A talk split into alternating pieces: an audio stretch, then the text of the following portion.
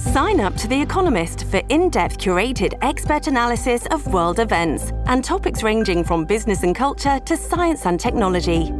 You'll get the weekly digital edition, online only articles, curated newsletters on politics, the markets, science, culture, and China, and full access to The Economist Podcast Plus. The Economist is independent journalism for independent thinking. Go to economist.com and get your first month free. This episode is brought to you by Shopify. Whether you're selling a little or a lot, Shopify helps you do your thing, however you cha-ching. From the launch your online shop stage, all the way to the we just hit a million orders stage. No matter what stage you're in, Shopify's there to help you grow. Sign up for a $1 per month trial period at shopify.com slash special offer, all lowercase. That's shopify.com slash special offer. Hello, everybody. This is Marshall Poe. I'm the editor of the New Books Network. NBN listeners like to read books and buy them. So we thought we'd tell you that right now, our friends at Princeton University Press are having a remarkable site wide sale. You can get 50% off books, including ebooks and audiobooks, with the code 50, F I F T Y, at checkout until May 31. You can save some real money on Princeton University Press books. I encourage you to go there and check it out.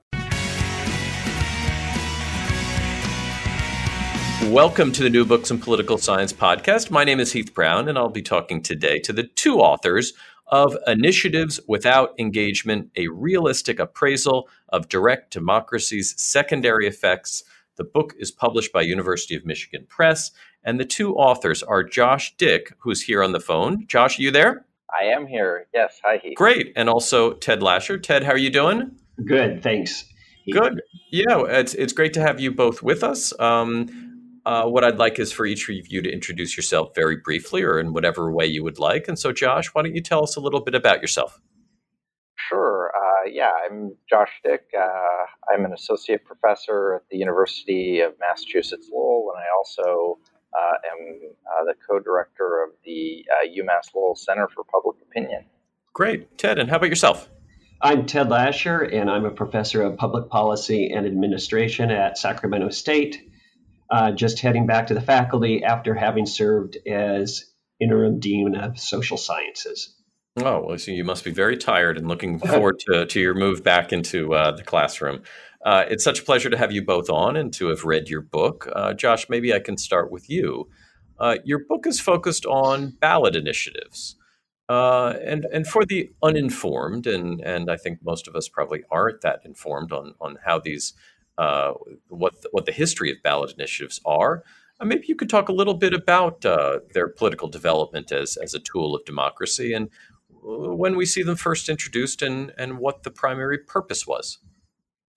Sure. Um, yeah, ballot initiatives in, in the United States context, at least, were were something that really um, sprouted out of the a, a, bit out of the populist and then the progressive movements at the turn of the century. So we see them start to show up in the early 1900s um, as a reform package in states. And they were largely seen as sort of a, a, part of a larger menu of reforms that were meant to sort of sap the power of uh, political parties within states. So we see them as part of this larger sort of progressive movement um, uh, reform. And early on, they were used quite a bit um, in the states that adopted them. I mean, most of the states, uh, we ended up getting them in 24 states. You see ballot initiatives adopted where uh, where people can actually uh, write laws uh, that are in complete circumvention of the legislature. So you can actually, you know, pass a law that the legislature never touches. Um, get a petition, get it through, um, have it approved, uh, and get it to a popular vote where you're actually voting in sort of a referendum style um, at the end, where you know 50% plus one, or in some cases a, a higher threshold, gets it gets it to uh, uh, to become an actual law. Um, and so those are that, that's kind of the the, uh, the, the setup. For for a while, they were used quite a bit uh, when they were first passed, and then we kind of went through this period where they were used a little bit less in the sort of 40s, 50s, and 60s, and then around the 1970s, we saw this uh, tax reform movement start um, with Proposition 13 in California, and we saw the sort of explosion of things around taxes, and then we've seen a bunch of issues uh, in recent years uh, show up via ballot initiative. And so it always seems that sort of the most um, controversial policies that are being pushed uh, through in the states often get kind of this uh, litmus test through the ballot initiative process. That's often where we see things like same sex marriage um, and, and, a variety of things that have to do with institutional reform. Maine has recently done ranked choice of voting through uh, the ballot initiative. So that's kind of a sort of the briefest history of initiatives that I can give. Yeah, and, and Ted, the book is is mainly about what you call the spillover or secondary effects of initiatives. What are the types of effects that you're referring to exactly, and why might we expect these kinds of secondary effects? And you know, what what is the literature thus far surmised about whether these have been primarily positive or negative? Um, well, almost Josh explained that this uh, the initiative process basically came out of a, particularly the progressive movement, and almost from the beginning, claims were made that by participating in initiatives, ordinary citizens would essentially become better citizens. That the, this process would make them more interested in politics. It would make them feel more powerful, or in political science terms, that's often used, more efficacious. It would make them uh, more convinced that um, public officials were reacting to what they wanted. It would perhaps make them more knowledgeable and trusting. So these sorts of, it wasn't, as we found, it wasn't necessarily a very coherent philosophy there, but these claims were made almost from the beginning. And then they were picked up um, probably in the sort of late 1990s and early 2000s by political scientists who, who tries to try to test some of these.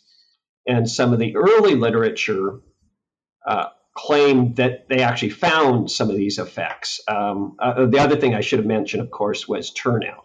That more people would be more inclined to vote if there were initiatives on the ballot.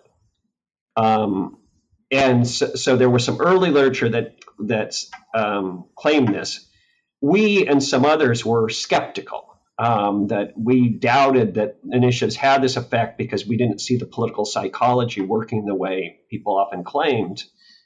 Josh and I and a few others uh, separately and some and in some cases with us looked at some of these effects and they didn't hold up well for the most part. Um, yeah, we, Josh. Yeah, maybe you can um, just tell us a little bit about the data that that you came to, uh, and then we'll talk about sort of what what you found. What are the right data to connect the initiative process to secondary effects? Where where did you look? Uh, and then we'll talk about the actual analysis. Yeah, sure. Um, um, so it, it's it's a difficult process to try to um, to connect um, data on the initiative process to this idea of secondary effects and and, and study you know uh, effects on individuals at the state level. Um, and so I, think the earliest studies of this, and, and this is something in literature even prior to the book Ted and I kind of focused on, were, were looking at data from the American National Election Study. And so until very recently, ANES was done um, using sort of this pooled cluster sample methodology, which is the idea that because they use face to face methodology, they can't do like a perfectly random sample like you would in a telephone survey.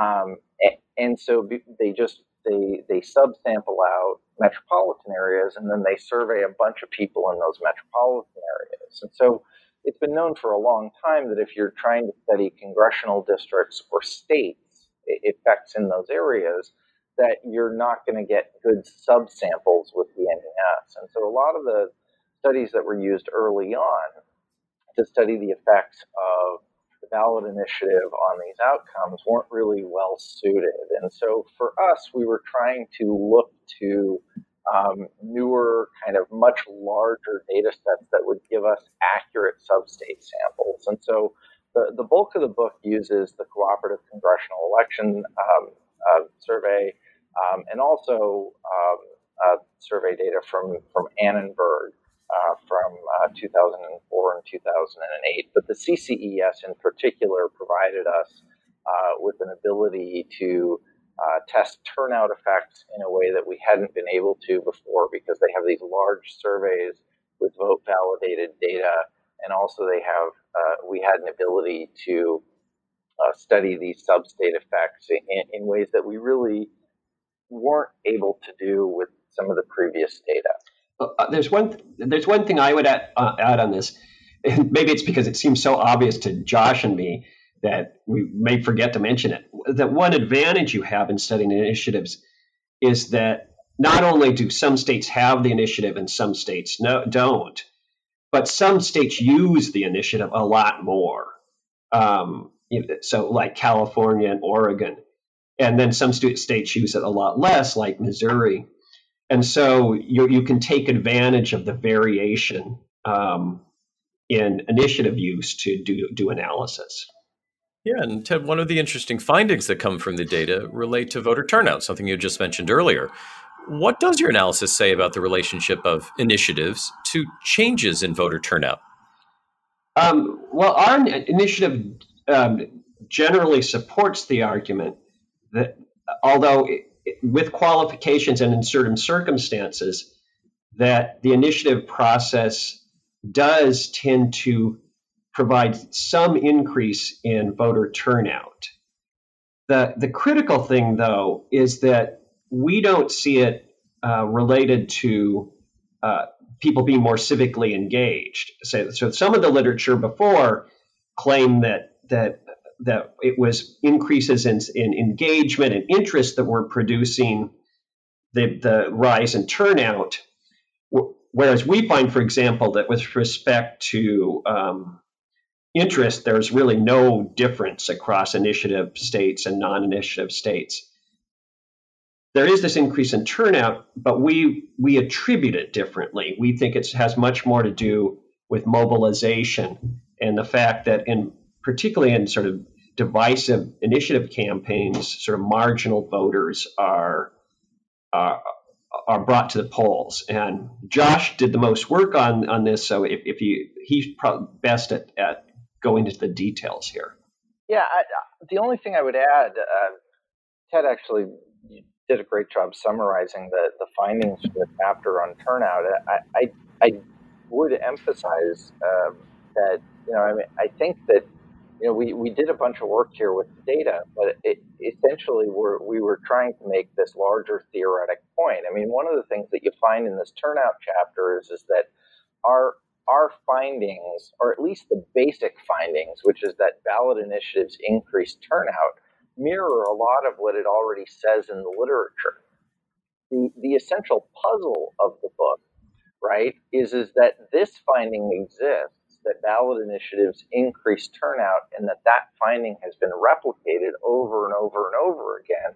But there were all these previous studies prior to us writing this book that shows that ballot initiatives increase turnout without having these other things that were supposed to be increased before turnout going up.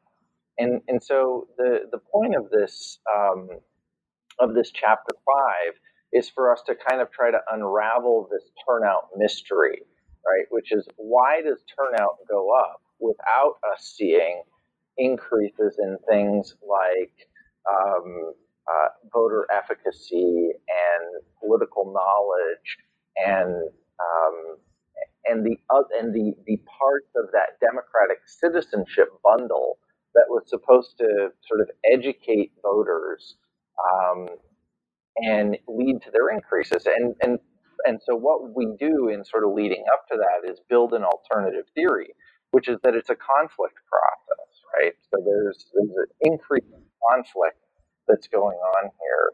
Uh, ballot initiative campaigns are are making people angry at each other, and that's what's leading to mobilization. But it's these conflictual campaigns over same sex marriage, and it's the process by which um, um, wealthy extremist entrepreneurs put uh, initiatives on the ballot, and that is what spurs turnout in these one off campaigns.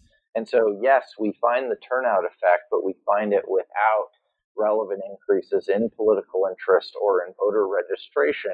And we find that the effects are isolated mostly to partisans and not to independent voters. And so that kind of gives you kind of the, the basis for, for why for why we find this robust turnout effect that we find and that 10 others before us have found um, without seeing all those other things that were supposed to happen before. Now, Ted, effect. what motivated progressives to advocate for initiatives was a concern about partisanship and political parties. Based on what Josh has just said, uh, their work uh, may have been in vain on the polarization front. Uh, what did you guys find on on the on the issue of um, partisan sorting and polarization? You've just told us about voter turnout and interest, but but what about our um, concerns about polarization? Does it does it uh, uh, rise or fall with that?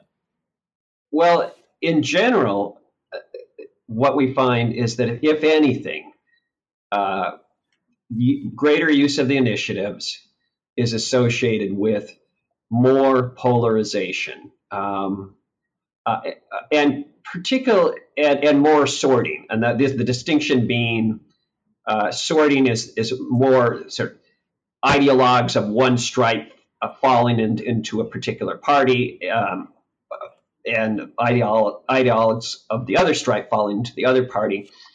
And polarization is greater distance between them on, on issues. And if anything, um, the, the initiative process um, is associated with with more polarization. And Josh, how how could this how could this be? One of the things we haven't talked about that you both have alluded to um, is is the mobilization uh, and and entrepreneurship that goes on around ballot initiatives. This isn't what progressives imagined, but it is what most people today think about when, we think about initiatives. That is the the advertising campaigns, uh, the the the ways in which um, uh, media is involved in promoting initiatives on hot button issues. So, how do those things come together? How, how do entrepreneurs relate to these findings that, that you've discovered on sorting and polarization? Is this essentially a partisan phenomena at this point?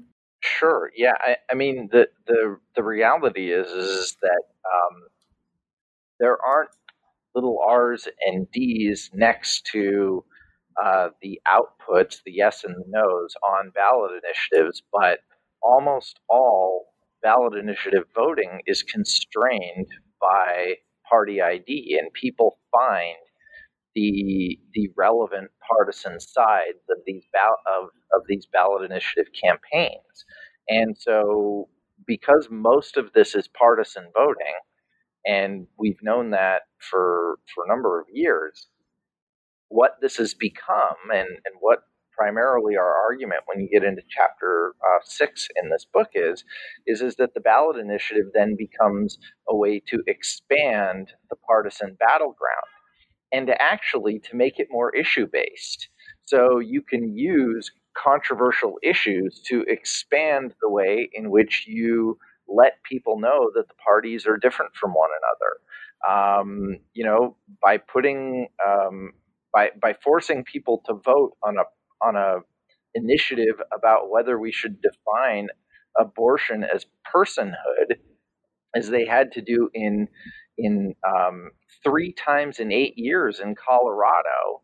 Okay, that's going to increase uh, partisan sorting because people in Colorado, if they didn't know before, where they were. If there was any ambivalence about where you were on the abortion issue, you you are put in the position if you're a voter of making sure that you actually figure out what your position is. And and so this this puts people in that position of having to to to force themselves to to to apply their partisanship to those issue positions in a way that they may not have fully done. And, and, and so it completes that sort of cycle and and and forces the issue of partisanship. Yeah. So and and, and to be clear, so this happens. So in some sense, it's it tell the process tells partisans how they should be on issues, but it is not associated with any increase in general political knowledge. You know, we also looked at that question. And, you know, if you look across initiative and non initiative states or, or varying in terms of initiative use, you don't find any greater political, general political knowledge in among places where people face more initiatives. Now, Ted, you, you end the book with some recommendations, and you divide those recommendations up into a couple of different categories. What do you recommend to scholars interested in studying uh, uh, direct democracy and initiatives? Well, one thing we recommend is that people sort of give up on the idea that the progressive era had a coherent philosophy uh, that sort of hung together well and fit with you know uh, sort of larger uh, philosophical strains, and that that really wasn't the case, and that we keep trying to uh, imagine that that it provides a template um, for for thinking about the initiative process, and we we don't think it does. There were ideas coming out of the progressive era, um, but they weren't as coherent as as people often think, and, and we're we're paying a price for thinking that they were on to something with respect to how direct democracy uh, affects civic engagement. And Josh, what about for the, the wider world of, of policymaking and, and advocacy? What do you recommend to them? Are you a part of the abolish the initiative process camp, or, or are you going to take a, a sort of a different, uh, more more nuanced uh, approach to the subject? You know, I, I, I think that it, it's actually more complicated than that. Because if you were to you know, I, I think any abolition of the initiative would come with the notion that you would need to do that by initiative. And I, I, I don't think that you could abolish the initiative by initiative in states that you that, that did it, or, or you'd have to have a constitutional convention.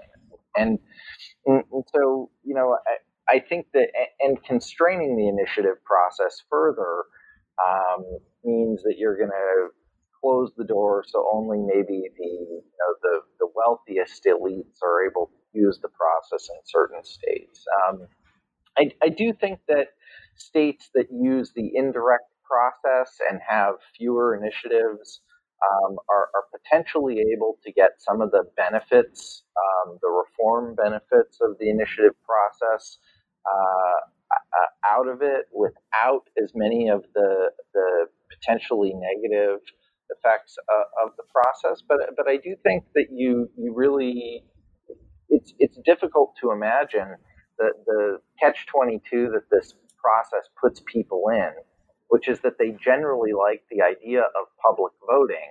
But then when you start to ask them a lot of the questions about, you know, what are the negatives of this process, that they they don't they think that the, the questions are very complicated. They find that the process has been co-opted by elites, and they don't like how much money has been spent.